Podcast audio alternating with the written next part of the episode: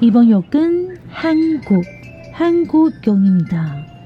문을 열었습니다.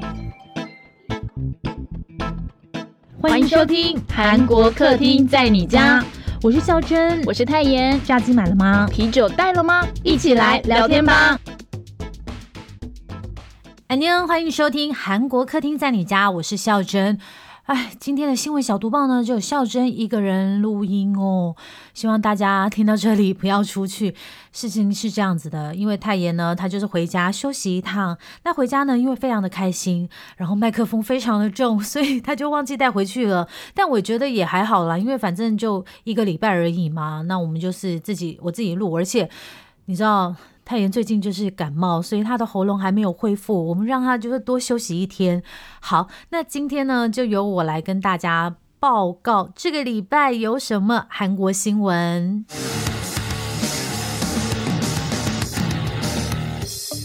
新闻小读报，不能错过的韩国大小事。最高将判处十八年徒刑，韩国要重罚科技泄密案。半导体的时代呢，谁得技术，谁就得天下哦。现在各国呢纷纷出招，防止国家级机密外泄哦。韩国也是，因为光是去年，大家知道吗？在二零二三年就有高达十三起的半导体技术泄密案哦，在韩国，像是三星前首席研究员呢，他就被指控泄密给中国三星电子独家开发的二十纳米级低润半导体技术工程图。哎，大家知道吗？这可是韩国国家核心技术啊，就这样流出去了，疑似啊，疑似流出去了。然后另外一位呢，我们也曾经在读报里面说过的前三星电子的部长呢，也因为窃取十八纳米低润的资讯呢，这个嫌疑被拘留，而且接受审判。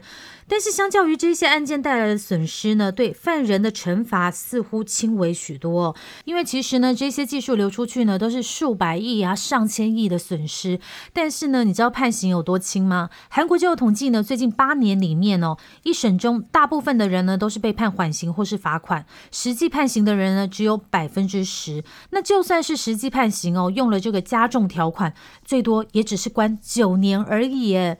那所以韩国就是一直有在讨论说，是不是要加重判刑这样子。那最近呢，韩国大法院量刑委员会呢，他就召开全体会议，表决通过了知识产权技术侵害犯罪量刑标准修订案。那里面最重要的一条新设条款就是国家核心技术国外侵害条款，最高会判处十八年的有期徒刑哦。还有一个产业技术海外泄露犯罪呢，之前跟侵犯商业秘密行为捆绑在一起。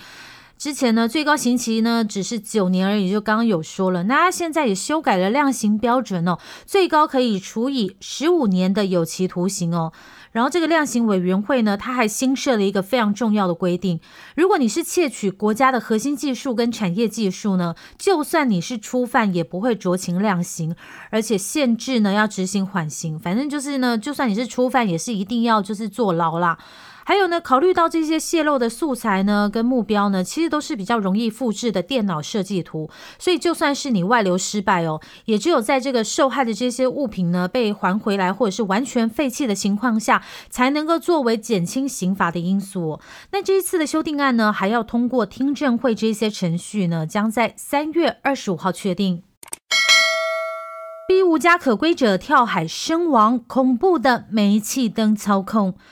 哎，这个案件真的蛮恐怖的。我其实第一次听的时候，我想说，我到底听了什么？它是发生在这个位于韩国东南部的庆尚南道的昌原市哦。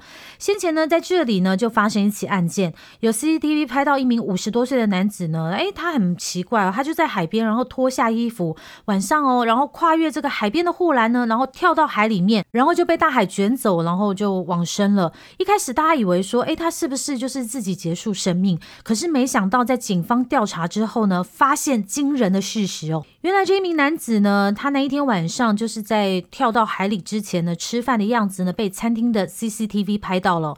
当时呢，他就突然站起来，然后就跟他同桌的另外一个男子呢，就是下跪，好像在求情的样子。而这一名男子呢，就是叫他跳海的人。这两个人呢在二零一八年呢，在釜山的考试院认识哦。当时呢，这个加害的嫌犯呢，他就恐吓被害人说：“哎，我是黑社会，如果你不知道我说的话做的话呢，我就要打你。”那他就是用这样的煤气灯效应呢，控制了包括这个已经身亡的这个受害人跟另外一位无家可归者，等于是控制了两个人呐。因为他们两个人都是经济非常困难，然后也没有可以依靠的家人，然后有时候呢是拿一些政府的津贴，然后。可能打打零工工作这样子，然后这两个人呢，去这些工作的这些钱呢，也被这个加害人抢走哦，抢走超过一千七百万的韩元哦，都被拿走了。甚至呢，这个加害者呢，还要这两个人呢互相打自己，互殴啦，看谁比较厉害。如果你不照做的话呢，你就是被打。所以他们两个只好互殴啊。那其中一个人呢，还因此呢，就是被打到昏倒这样子。那当天也是这个样子，这个男子呢，就叫被害人去跳海。哇，真的很难想象哎，怎么会有人做出这样的事情？那目前这个嫌犯呢，他因为过失杀人呢，跟加重伤害这些嫌疑呢，被移交审理了。又有韩星逃兵，这一次是装 IQ 六十被判刑。明星逃兵呢，时有耳闻，而且用尽各种办法跟借口。那最近韩国媒体呢，他就报道，又有一名韩星呢，为了逃避兵役，无所不用其极哦。假装智能障碍，然后遭到判刑。然后这一位韩星是谁呢？目前只有透露他的姓氏啦，跟年纪。三十二岁的安姓嫌疑人呢？他最早是在二零一一年的时候，七月的时候呢，他体检被判定为一级。二零一七年十一月的时候呢，被判定为二级。其实这一级跟二级呢，在韩国都必须要正常服役，然后以基本现役兵入伍哦。不过呢，在二零一九年十月起呢，他就跟这个医师传达说啊，我心里好累啊，想要就自己结束生命啊，有时候会突如其来这些呼吸困难这些问题哦，开始接受精神科的治疗，而且在二零二零年五月呢，心理检查上呢，哎，做出很夸张甚至扭曲的答复，最后呢，他被诊断为。为 IQ 只有六十，是轻度智能障碍哦，必须接受一年以上的精神观察呢，跟药物治疗。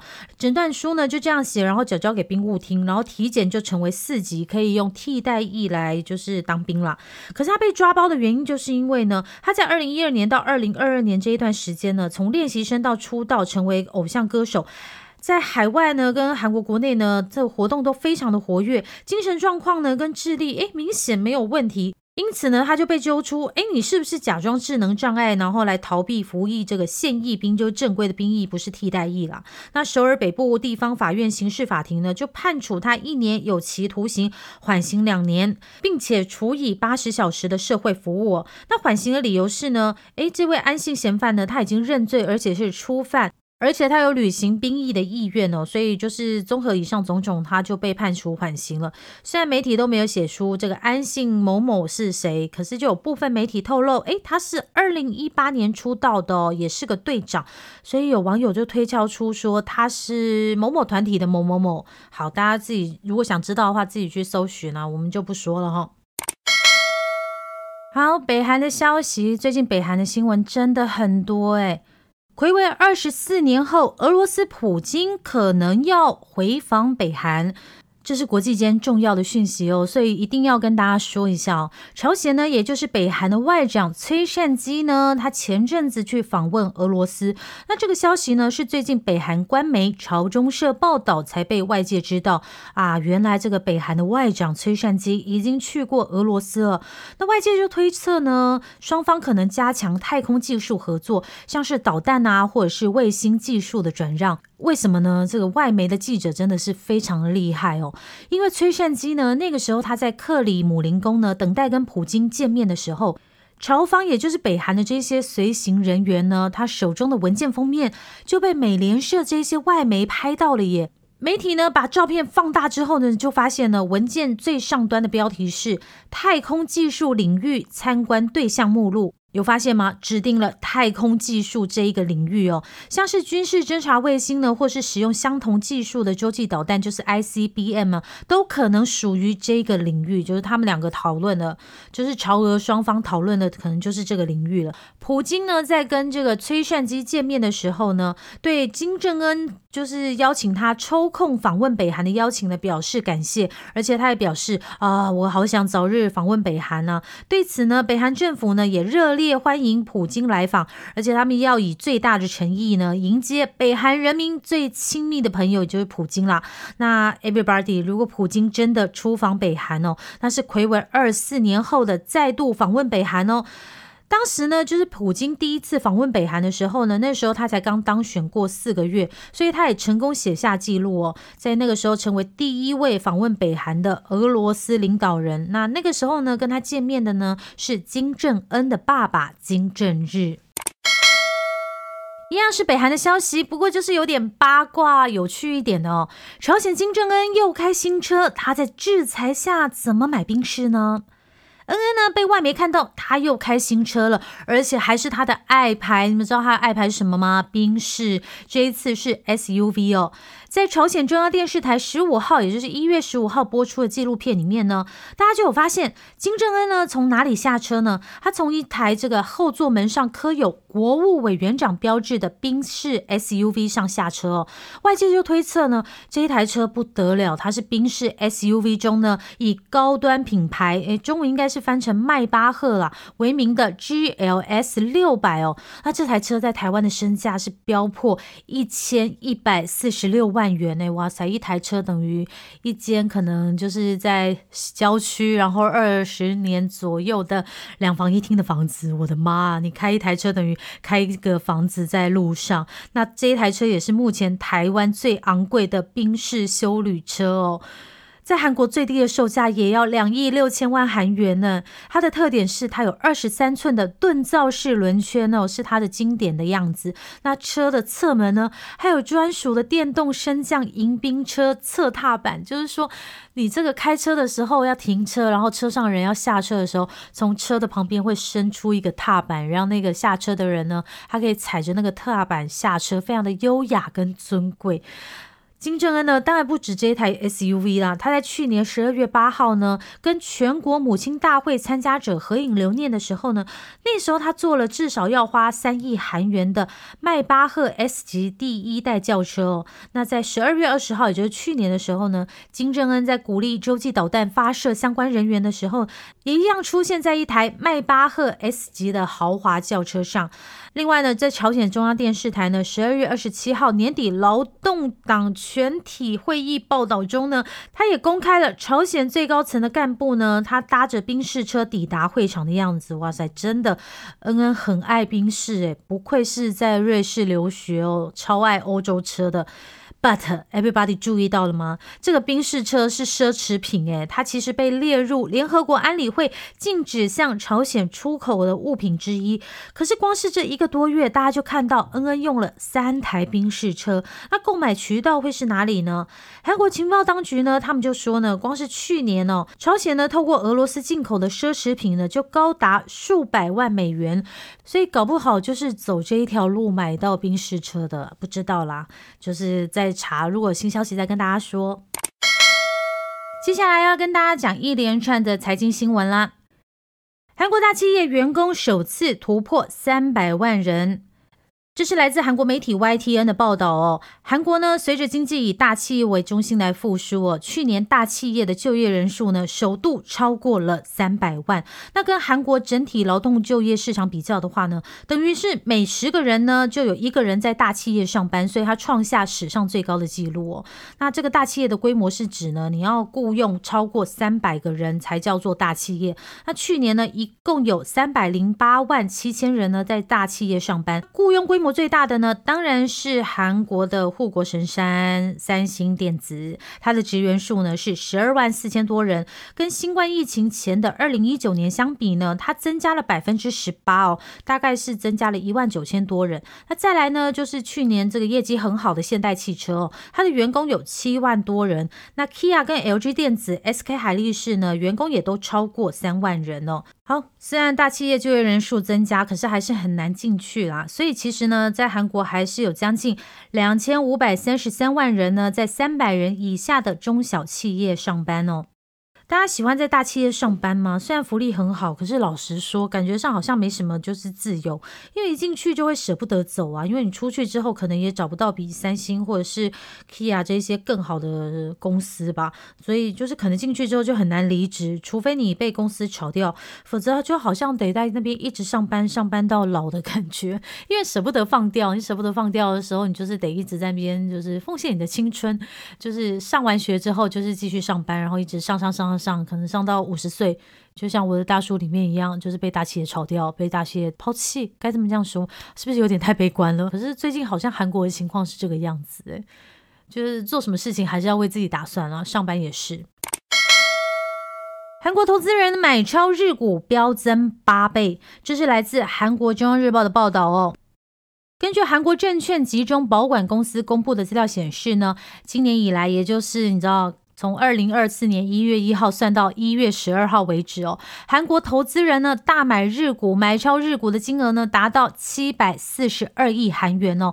那买超额呢，比起上一个月，就是二零二三年十二月呢，总共是飙增了八倍。那为什么韩国投资人呢开始对日股有兴趣呢？他是因为呢，巴菲特呢去年访日，就在他的二零二三年四月的时候呢，巴菲特去访问日本嘛，从那时候呢开始增加了这个韩国人买。买日股的趋势，而且因为日元贬值，所以又掀起了日股的投资浪潮。那买超额呢，在二零二三年的七月呢，增加到两千零三十三亿韩元呢，然后之后就减少，然后。进入今年之后呢，就是二零二四年之后呢，又开始增加了很多人买日股的趋势。那韩国投资人呢，爱买什么股票呢？像是日本游戏啊，或者是半导体，他们都很爱买。那扣除掉 ETF 不算的话呢，今年韩国投资人呢买超最多的个股呢，第一个是游戏研发商卡普空，那第二名呢是晶片设备商东京威力科创。投资高达一兆一亿韩元的重庆工厂，现代汽车只卖了三千亿韩元，这么大的投资，然后只卖这些钱，真的是贱价卖掉诶。韩国现代汽车集团呢，日前以十六亿两千万人民币的价格，大概是两千九百九十八亿韩元的价格呢，卖掉在中国重庆的工厂。那这一座重庆工厂呢，是现代汽车在二零一七年，它花了六十二亿人民币，大概是一兆一千四百八十亿韩元盖成的，年产量呢可以达到三十万辆。可是呢，才过了七年，它就以四分之一的价格抛售。那有分析就。就说呢，因为美中矛盾啊，跟电动汽车转型，那为了取代中国市场呢，韩国现代汽车呢就制定了要加强攻略美国跟东盟市场的全球战略。那这一次呢，卖掉中国工厂呢，就是为了配合这个战略，因为他们可能要把就是生产的产能呢移到其他地方了。那现代汽车呢是在北京拥有三家工厂，那在常州呢跟重庆呢都有工厂。那现代汽车呢在中国年产量呢曾经一度高达两百五十四。万辆哦，可是，在二零一七年萨德事件之后呢，现代汽车的销量呢就骤减，那当地的这个经营呢就陷入困境了。因此，现代汽车呢在二零二一年的时候呢，它就出售了其中一家在北京的工厂。那这一次呢，又把重庆工厂卖给了当地的中国企业。重庆工厂呢，其实从二零二一年开始呢，就一直处于停产的状态，就是没有开工啦。那现代汽车呢，它其实也计划要把另外一家常州的工厂卖掉。好，那在这里也跟大家说一下，其实韩国车的销售情况哦还不错。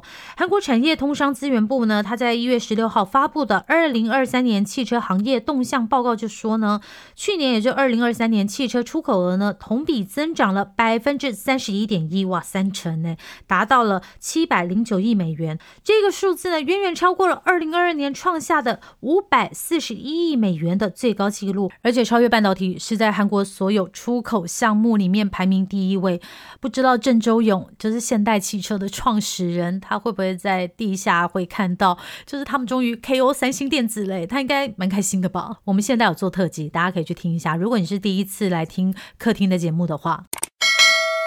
韩国低出生率，婚宴礼堂变殡仪馆，托儿所成为养老院。阿奈阿内呢？因为韩国最新的人口预测显示，不到五十年后，韩国人口呢就会咻降到一九七零年代那样，只有三千万人哦。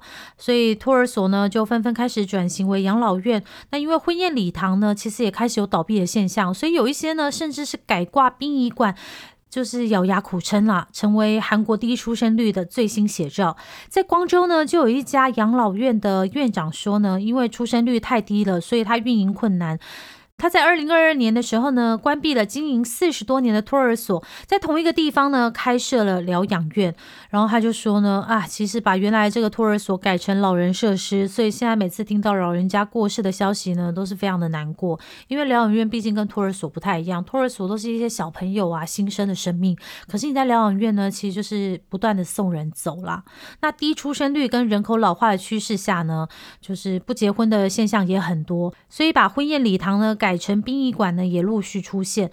没有转型的婚宴礼堂呢，其实纷纷的倒闭啊。根据韩国国税厅透露呢，在韩国国内哦，婚宴礼堂呢，从二零一八年的一月那个时候一千零三十家哦，现在已经减少到到去年一月为止，减少到七百五十四家，在五年里面呢，减少了百分之二十六点八，倒闭了两百七十六家，真的真的真的蛮多的哦。翻转盛食文化，韩国现在回收比例达到百分之九十五哦。这条新闻是不是有听没有懂呢？如果你只看标题的话。大家去韩国吃饭的时候呢，他们不是都会上很多盘菜，就是小菜嘛，就是你有一个主食，可能是一个锅或者是炒肉，然后就餐厅会再送很多就是小菜给你，上很多小菜了，不是送啦。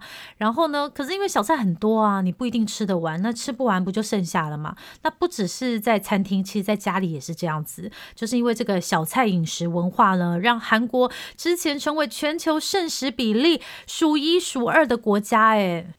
那就是因为这个样子啊，所以韩国政府呢，那个时候呢，他在二零零五年的时候，他就下令，哎，大家不可以把食物当成垃圾丢，因为它是厨余。那接着呢，进一步呢，在二零一三年的时候呢，他就实施厨余强制回收的政策。好，听到这里，大家应该就是有一点概念了吧？韩国呢，现在厨余回收做得好呢，除了环保意识抬头以外，我觉得最重要，我自己觉得最重要的是，因为就是政府有政策，他有计划的想要来回收这些厨余，因为现在呢，就是你丢厨余是要花钱钱的，首先呢，你丢厨余要称重计费。民众呢要使用一个智慧厨余回收桶，然后使用这个储值卡来付费，或是呢你每个月呢平均要花费台币一百九十元购买厨余专用的生物可分解袋，等于说你丢厨余是要花钱的，那你是不是就会想办法说啊，那我就少丢一点厨余好了，就是尽量东西都吃完啊，或者是这些东西我用那个厨余回收机。是吧？厨余回收机把它变成干燥以后，它体体积不就变小了吗？因为如果你被举报你乱丢厨余的话，最高可以罚你台币两万三千元呢。其实真的蛮多的哦。虽然现在韩国民众呢每年丢弃的剩食呢仍然高达五百万吨哦，不过它回收的比例呢已经从过去的百分之二提升到百分之九十五。那回收的厨余呢，其实它也都送进了这个处理厂，经过这个碾压跟干燥的这些程序，做成肥料跟动物饲料。哎，就是时代有进步了啦。好，今天最后一条新闻，全民表妹李雅英来台加入台皮永丰云豹。哇！去年窜红的韩国啦啦队女神李多惠，让台湾的球团刮起韩流旋风啊！那除了李多惠之外呢，现在有更多的新血跟着加入台湾球团了。台皮永丰云豹职业篮球队旗下的浪 life 电报女，日前呢，她就宣布招揽了全民表妹李雅英加盟哦。她跟李多惠呢，两人过去呢，其实都是一起效力于韩职奇亚虎啦啦队，所以是前同事了。那在一月二十号的时候呢，李雅英已经首次在台湾应援了。那一出场呢，当然大家就是拿起手机狂拍，人气真的真的非常的高哦。现在可不可以说是这个啦啦队大外援的时代已经来了？大家会去看李雅英还是看李多惠呢？好了，以上就是今天的新闻小读报。那我们礼拜三特辑见喽！礼拜三就有泰妍跟我一起喽，拜拜。